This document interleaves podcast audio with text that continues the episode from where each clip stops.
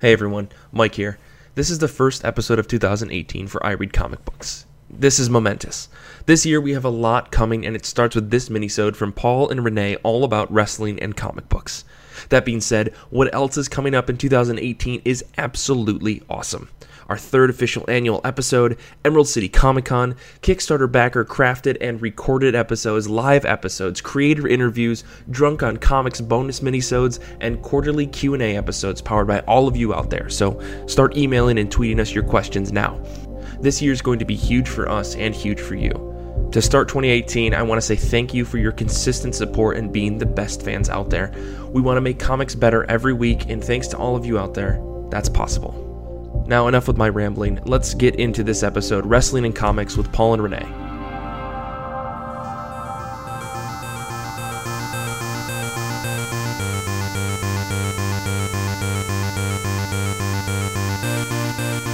Hey everybody, this is Paul, and I'm joined today with by Renee for a special mini-sode discussing two of my favorite topics, I'm assuming Renee's favorite topics, comic books and professional wrestling. Yeah. Now, you might not think that there's a connection between the two, but I think Renee and I both have an opinion that there's a lot more history and connection between professional wrestling and comic books than you might realize, and we'll talk about that. And then we might have some recommendations for wrestling related comics for you to check out. So I guess we should probably start by saying what the connection we see between professional wrestling and comics might be. Renee, do you have a, uh, any topics to lead us off? Yes, I do, actually. And this is something that I do think wrestling and comics have in common, and that's that they are more popular than people really believe.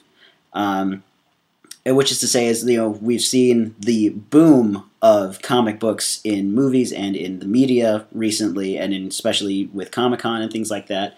And I guess we could say that's because of the movies and things like that. But mm-hmm. uh, the same kind of goes with wrestling. A lot of people are sort of just like, oh, wrestling, everyone knows it's fake and top things. But um, it's actually one of the most popular basic cable shows in the world.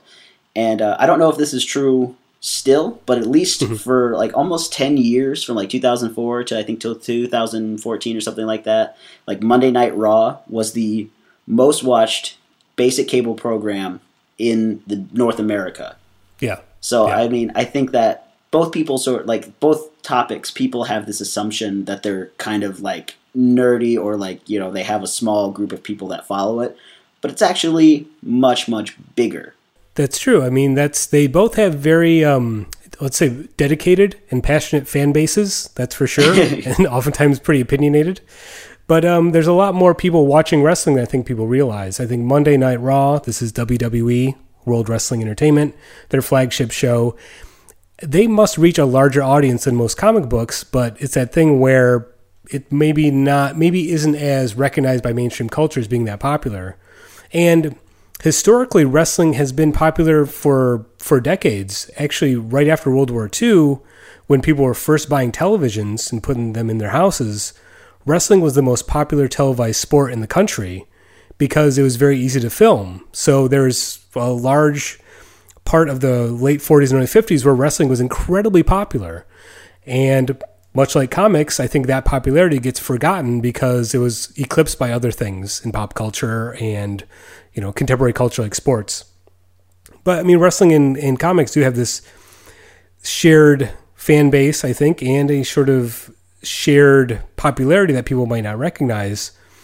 And I think what's interesting is that nowadays those fan bases are the Venn diagram of those fan bases is uh, crossing over more than people realize. Because I think popularity of shows like Monday Night Raw and the popularity of comics and mainstream culture is sort of reflected in even smaller, more indie type tastes, where you have a show like Lucha Underground, which doesn't have the audience of Monday Night Raw, but it has a dedicated fan base and is a very comic book friendly show, if that makes sense. Yeah, no, I absolutely agree. I was actually just gonna say, I was like, oh yeah, like Lucha Underground, mm-hmm. which is also super interesting because Lucha Underground is on the El Rey network, which is a network that is originally targeted towards Mexican Americans, meaning that mm-hmm. like um, their parents are either first generation or uh, you know just came to this country or something like that. Uh, which is interesting because that's that's basically what I am. As I'm a first generation American because my father came from Mexico, so I'm the first generation of his family to be here, and so El Rey kind of targets that. But Lucha Underground, you know, it it's not just for Mexican Americans. Like a lot of other people, like our own Mike Rappin, watches Lucha Underground, so you know it's hit yeah. a bigger audience. But you know, it definitely does not have the same audience bases like uh, Monday Night Raw or SmackDown or even um, is Next still a thing? NXT is still around. Uh, that is probably my favorite wrestling show week to week. Uh, so I'll put that out there. And uh, I have to say, it took me a long time to talk Mike into watching Lucha Underground, but once he got started, he was hooked. So he can credit me for for his fandom. And uh, you know, we should maybe talk about Lucha Libre culture a little bit more closely here because I think that's, in my mind, so the the wrestling or the the wrestling culture that seems to rate, relate the most to comic book culture, specifically superhero comics, because in as far as my understanding, lucha libre culture, Mexican wrestling culture, there is a tradition of there being, you know, characters, masked characters, these over the top characters doing these superhuman feats of athletic ability, and there's always a story of a good guy versus a bad guy. You know, so Yeah. you have Octagon as the good character and Pentagon is the evil version of Octagon, and they fight and they fight for each other's masks. So it does have that sort of superhero, larger than life quality to it. Yeah, and uh, I think also if, if anyone that's watched uh, an episode of um, either Lucha Underground or any of the WWE stores, or has even been to see um, Lucha Libre, they sort of see how fantastical and how wild it is, and uh, you know, it's like the only other thing that you can compare it to is either like a soap opera or telenovela if you're Hispanic, or a comic book, because it's so out there and these characters are so verbose. uh, so I guess is the best word, but like if it, like especially in in lucha libre, like you almost treat those characters like they are superhuman. Like I mean, people if they see their their um, favorite character out in the street walking around with their mask on, it's like you're seeing Superman in person, Yeah, and it's yeah, sort of that same kind of connection. Yeah, there's definitely something to that. The idea of there being a, a secret identity in that culture. You know, the, the probably the most famous luchador El Santo, who was popular in the '60s and '70s, was a huge star in Mexico. You know, they made movies starring El Santo and comic books about El Santo, and he was never in public without his mask. He's actually buried in his mask, his wrestling mask. So that was such a respectful part of that culture was there's a secret identity. So people identified not with the wrestler as a person, but the wrestler as a character, a larger than life character. Yeah, and the mask, the mask is such an important part of that because uh, I mean, uh, and because even if you get unmasked in the ring, and I don't know if this is still a thing, but it was back in the day, if you were unmasked, you had to retire because you were that you, all your power is stripped away. Mm-hmm. You're no mm-hmm. longer that character. You're the person under the mask. So I don't know if that is because I know um, Rey Mysterio got unmasked, like in WWE. I think the mm-hmm. last year that he was there, and now he's in Lucha Underground. So I mean, obviously he didn't retire, but I mean, Yeah. But he was Yeah. also he. There were also photos of him, you know, without his mask on because he was, you know, very visible in the WWE stuff because they do charities and things like that. So it's it's not the exact same. Mhm. But I mean, I, I still like that Rey Mysterio always wrestles with his mask on. Yeah, still to this day. And I think if you watch Lucha Underground, it's still a little more traditional Lucha Libre culture there, where the, the characters are never seen without their mask. And there is something to that, the idea of the mask being sacred. So when you have someone trying to remove someone's mask during a match, that's the most disrespectful thing, which I think that's something that people that maybe don't watch wrestling regularly or who, who don't understand the appeal of wrestling maybe don't quite understand, but it is always about that idea of a good guy versus a bad guy. You know, a good Mhm. wrestler versus a bad wrestler. And I think in Lucha Libre it's a lot more exaggerated, but any type of wrestling match you watch, it is very similar to that sort of standard superhero comic trope of there's a, the guy who cheats or the bad guy, and then there's the good guy who's going to fight for honor and justice and all the things mm. we admire in people. Yeah, and there's a. I, that's why I, I really love the tropes in lucha libre and just in wrestling in general because you have like you know the villains who do the dirty tricks and they pull these sorts of things because you know the hero is always going to be honorable and when it's when things look the worst for the hero someone else is going to like either he's going to power through it with you know just being the mighty hero that he is or someone else is going to be inspired by him and come help him out. Mm-hmm. Or there's that occasion where it looks like the hero there's no way that he can lose and then through some dirty trick he's defeated and you're so upset but you want to keep coming back. And i think i think that's really where wrestling shines is just using those those tropes of good and evil and you sort of see the parallels and it's it's just i mean that's what i love about it i don't know about you Yeah, it, it, yeah. I think that's a large part of it. I think that is the root of, of wrestling. And as much as wrestling has changed and evolved over the years in terms of production values or storylines, that has always been the root because you always want to cheer for somebody and boo somebody else. And I think it's very simplistic, but it's a it's a storytelling trope that always works. Like, yeah, we all know Superman is always going to win at the end of the story. You just want to see how he's going to do it. And the same thing with wrestling. You know the good guys. You know John Cena is always going to win, right? So you just want to see how he's going to do it. Um, and it's you know so we've hinted at that idea, and I think it's the most obvious in lucha libre. And as we said, the there's a history of there being comic books in lucha libre and movies in Mexico based on wrestlers, and it's interesting to see how that's parallel to comics when we look at other cultures and how they approach the art form. Because in in Japan, there's a whole comic book culture in Japan that's very different than American comic book culture, and there's also a wrestling culture in Japan that's very different than American wrestling. So, in Japan, in the 70s and 80s, there was uh, in New Japan Pro Wrestling, which is the biggest wrestling company in Japan, there's a character called Tiger Mask, and there were comic books and, and anime based on this character. And basically, the when you'd go see Tiger Mask wrestle, wrestle live, it was like seeing the character from the cartoon or the comic books live. So it's complete crossover between the two mediums in the ring. And actually, Tiger Mask still exists. It's like the I think there's been five or six people over the years who have portrayed Tiger Mask, but it's still part of the New Japan Pro Wrestling culture. Yeah, I, I did. I think I did know that about the tiger mask. And the thing is, I feel like Japan is on a whole nother level. Like I, I've seen a couple um, like clips and things from just the way that they do wrestling now. It's like going to a rock show. Like Nickelback wishes that their stage production was the people that run wrestling in Japan because it looks insane. That is definitely my favorite wrestling to watch is New Japan Pro Wrestling, and uh, there is it's interesting because on one hand it's a very respectful of wrestling. It treats the the art form and the athletic spectacle of a wrestling match with a lot of uh, you know respect. But there's also that element of it being crazy and over the top. So if you watch their big annual show, Wrestle Kingdom, which is in January every year, it's like a the biggest stage you've ever seen, a huge screen, all sorts of pyrotechnics, lasers. It is like a rock show.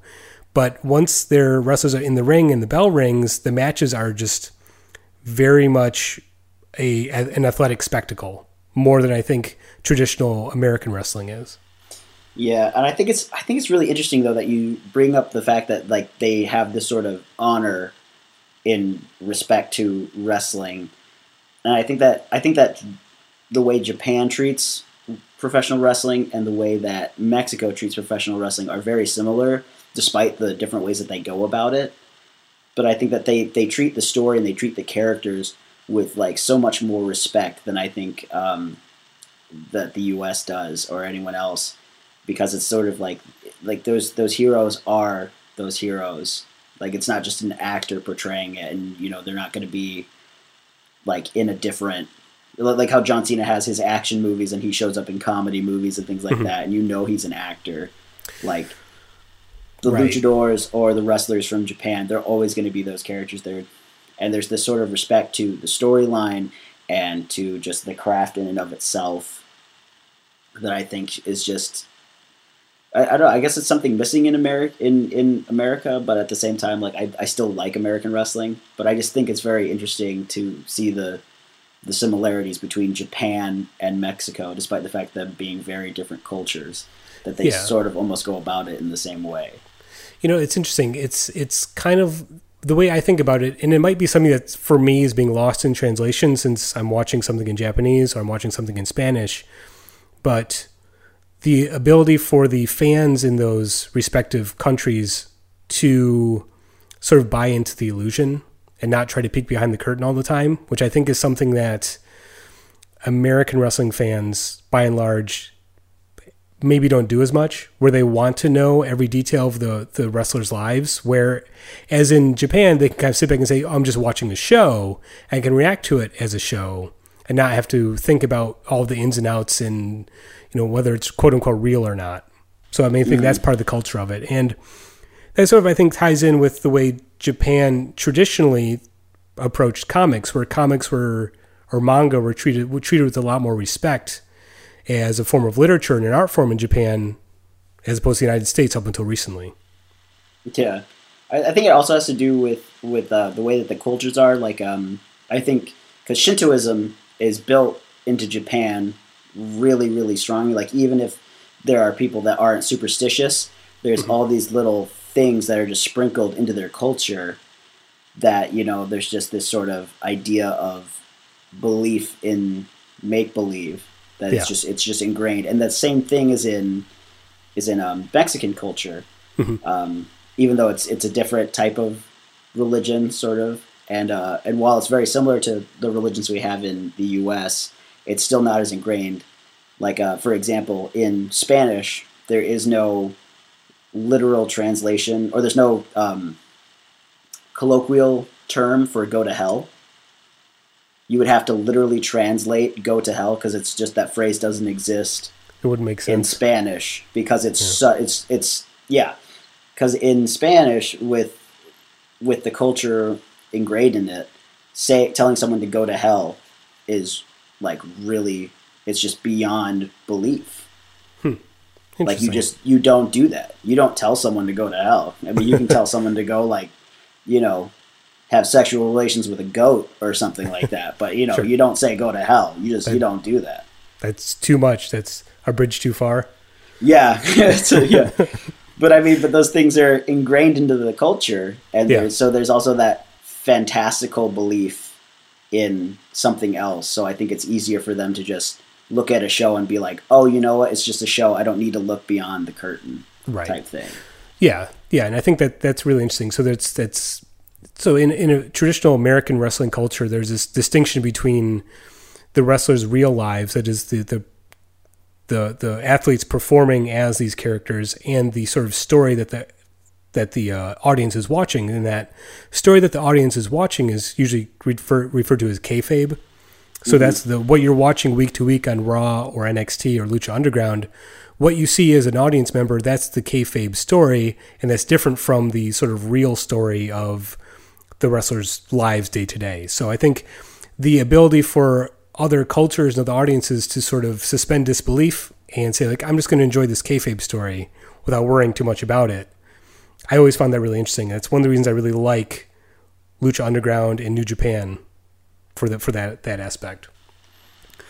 But yeah. Uh, maybe we should talk about you know comics specifically, and you know we hinted at there being comics in Mexico. They're based on professional wrestling and manga and anime in Japan. Those based on um, characters there.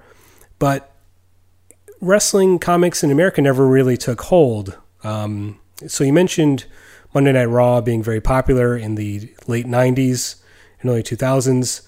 And I think there was a boom of, you know, comic book publishers trying to cash in on that. So there are wrestling comics that have existed in the 90s and early 2000s, but like most licensed properties, they're not very good. You know, they're just slapdash yeah. thrown together, cash grab sort of comics.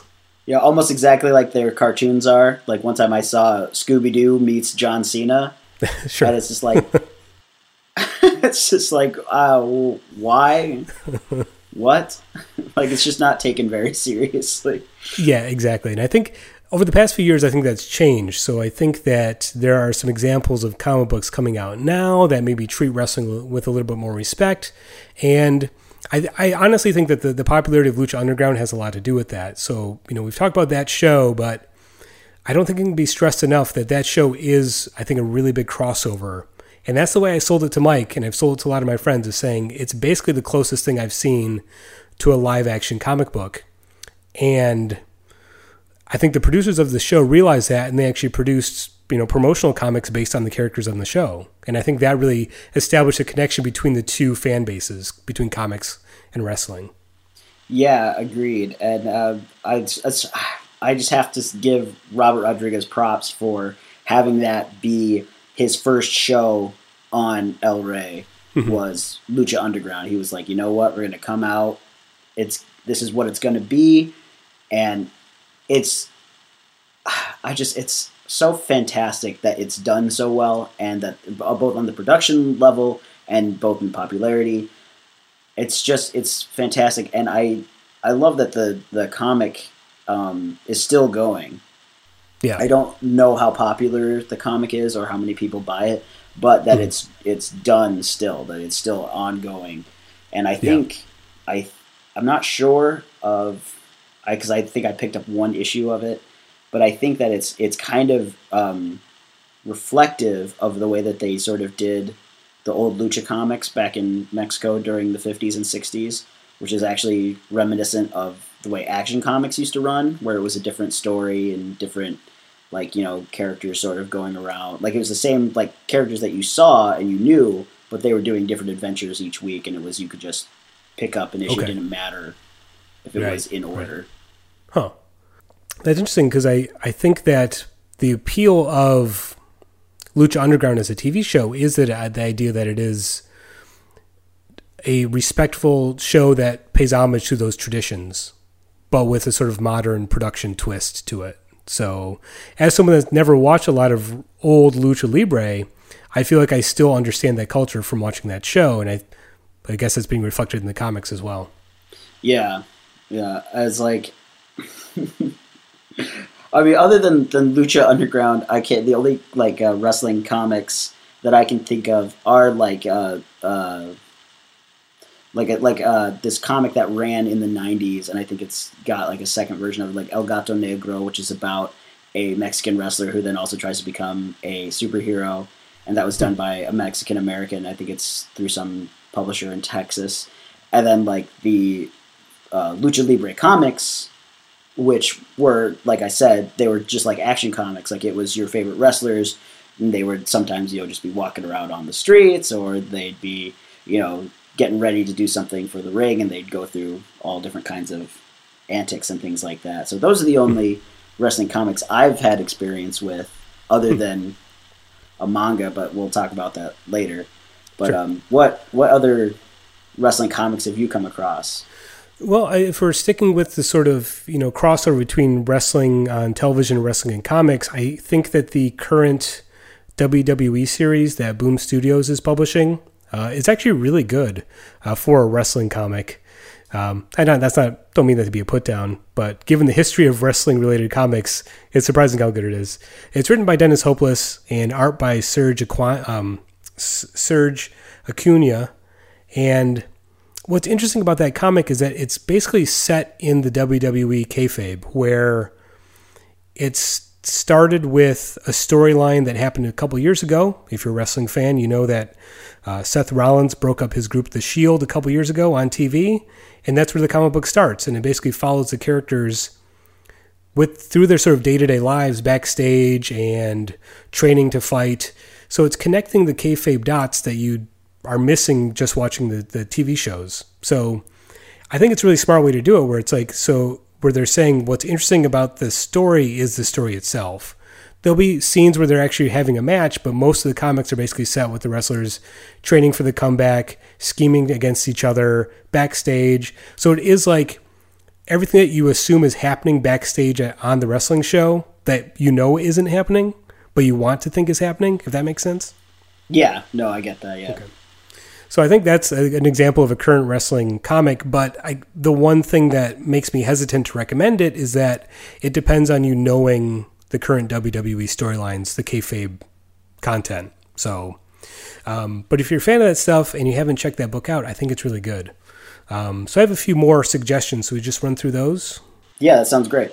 There's also another series called Ringside, which is sort of similar to the WWE book, but it shows the sort of peek behind the curtain. So it's like the opposite of it.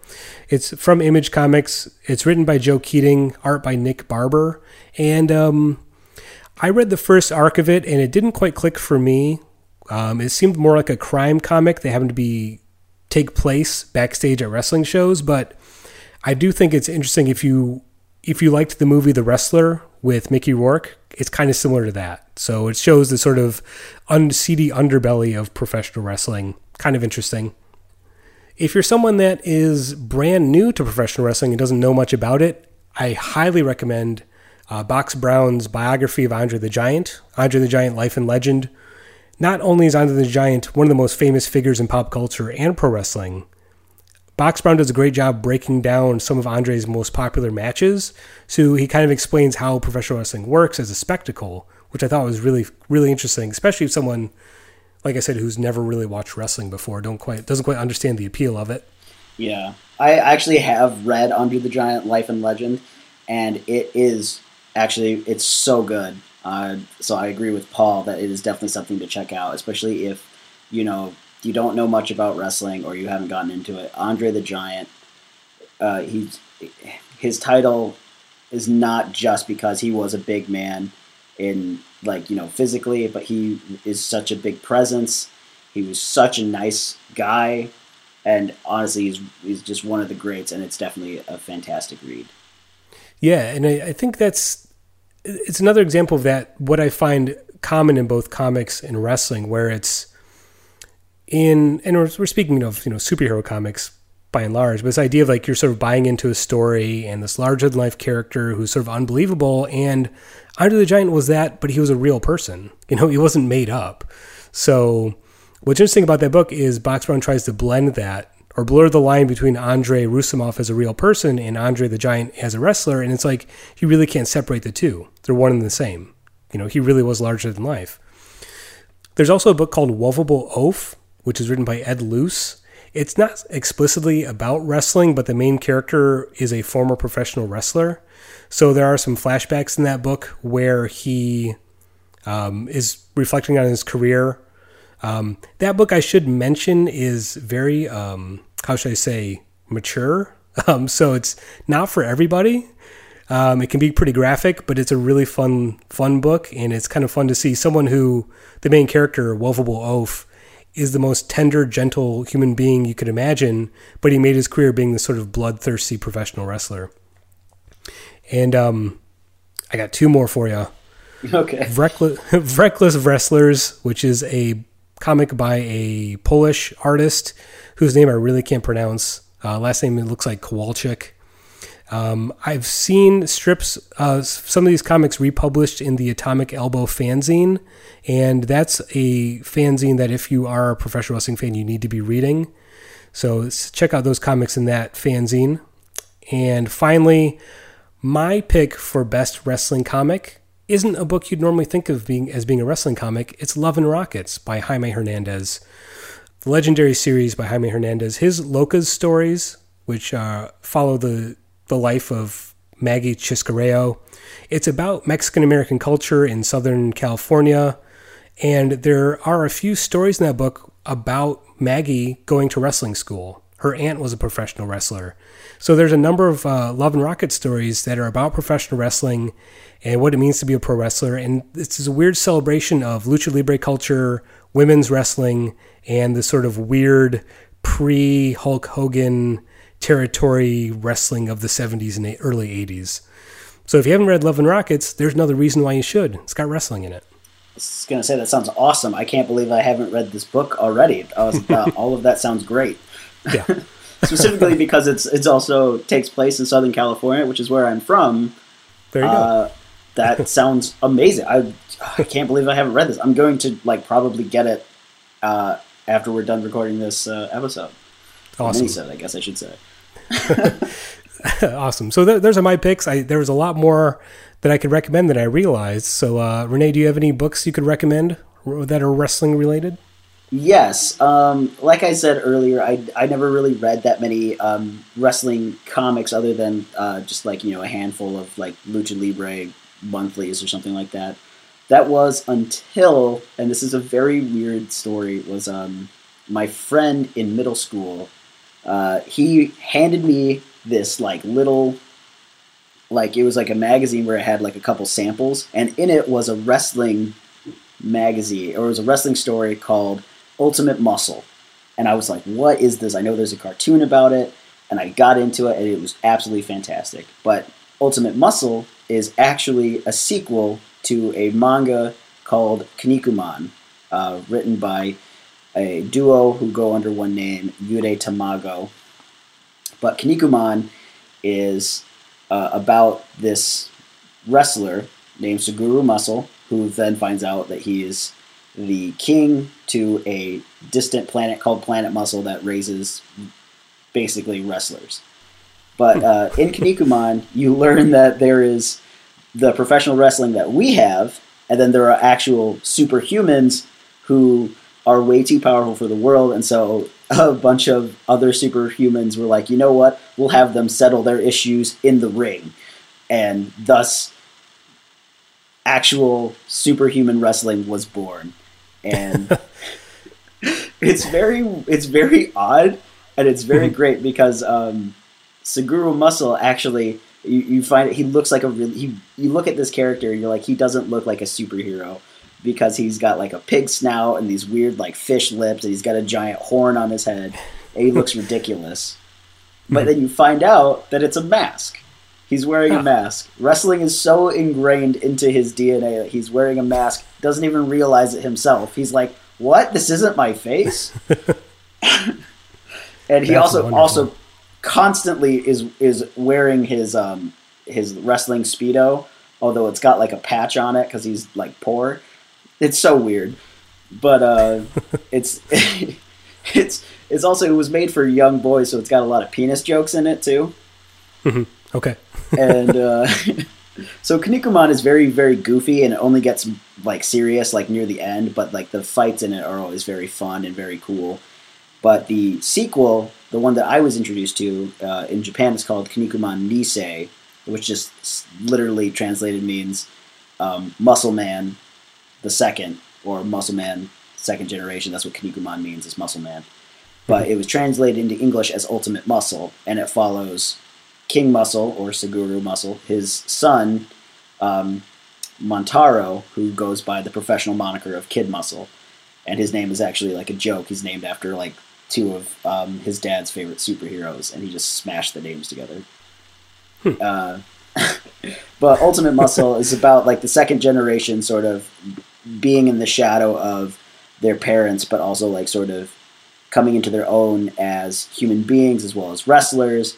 And Kid Muscle is even more ridiculous than his dad was, uh, although the series is much more gruesome than Kinnikuman, and there's a lot of like blood, and they they actually they actually fight because they're superhumans, and um, very early in the series they have the superhumans fight against professional wrestlers to show you the difference and why it's you know sort of like lives are on the line, but at the same time I it's see. kind of hard to take seriously because like they fight a giant cell phone at one point.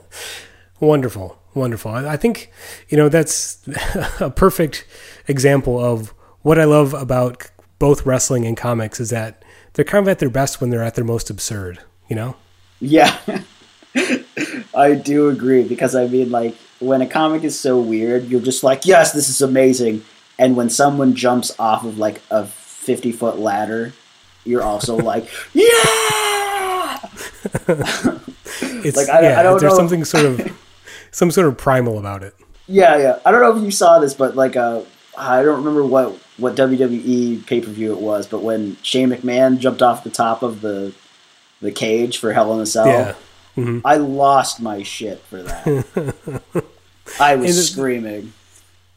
Yeah, and you know you could see it coming a mile away. You knew it was going to happen, but yeah, when it did, it was still just as exciting. So it was great. Oh, it was yeah, it was great, and I think that's I think that's just the beauty of wrestling and comics, like you said, is that it's its best at its most like you know ridiculous. Exactly, exactly. You know, the arguably one of the most famous professional wrestlers of all time is an undead mortician called the Undertaker. You know, Oh, so when it's not taken seriously, it's it, it can be pretty magical.